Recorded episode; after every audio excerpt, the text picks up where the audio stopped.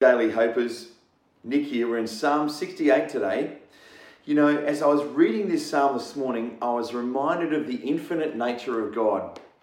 The God who is infinitely big, but also infinity, of course, is not unilinear. He's also the God of the infinitely small.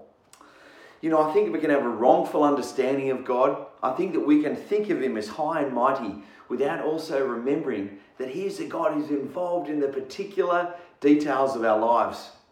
As this psalm ends, um, David writes, Sing to God, you kingdoms of the earth, everybody of the earth. Sing praise to him, to him who rides across the highest heavens, the ancient heavens, who thunders with mighty voice. Proclaim the power of God, whose majesty is over Israel, whose power is in the heavens. The context of this psalm David wrote it, of course, in, uh, and it's talked about in 2 Samuel chapter 6, where they brought the Ark of the Covenant up uh, to the tabernacle in Mount Zion. Now, the Ark of the Covenant for them was a very tangible reminder of God's presence in their lives. And David was dancing before the Ark, and it was a big deal, and it was brought up there. But you know, God is also involved in the minute and small details. I've got a daughter, she's nine years old. She's the sweetest, cutest, loveliest little thing. And you know, she prays these prayers at night that are so sweet. And some people would think, oh, that's a small, minute little prayer. How could God be interested in that? I believe He hears her prayers and He loves her prayers. I had a rather heartbreaking moment a few years ago when I was talking with my auntie and you know, she's from a different faith tradition. And she was ill, and I said, I'll pray for you. And she said, Oh, I don't think God would be interested in something as insignificant as my illness. And my heart broke as I thought about it later on. I thought, you know, wow, could you imagine having a concept of God like that? But I think that, that we do because we're humans and we don't think of important humans doing mundane things. We don't think of the president going out to buy milk or washing the dishes or mopping the floor. He wouldn't do something so small as that.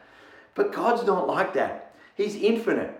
He's transcendent in his power. He transcends everything. He's powerful over everything. And he's also the God of the immanent, the God who is involved in the mundane, the small. He permeates everything. And this psalm talks about that. In verse uh, 5, it says, He's a father to the fatherless. He's a defender of the widows. This is God in his holy dwelling.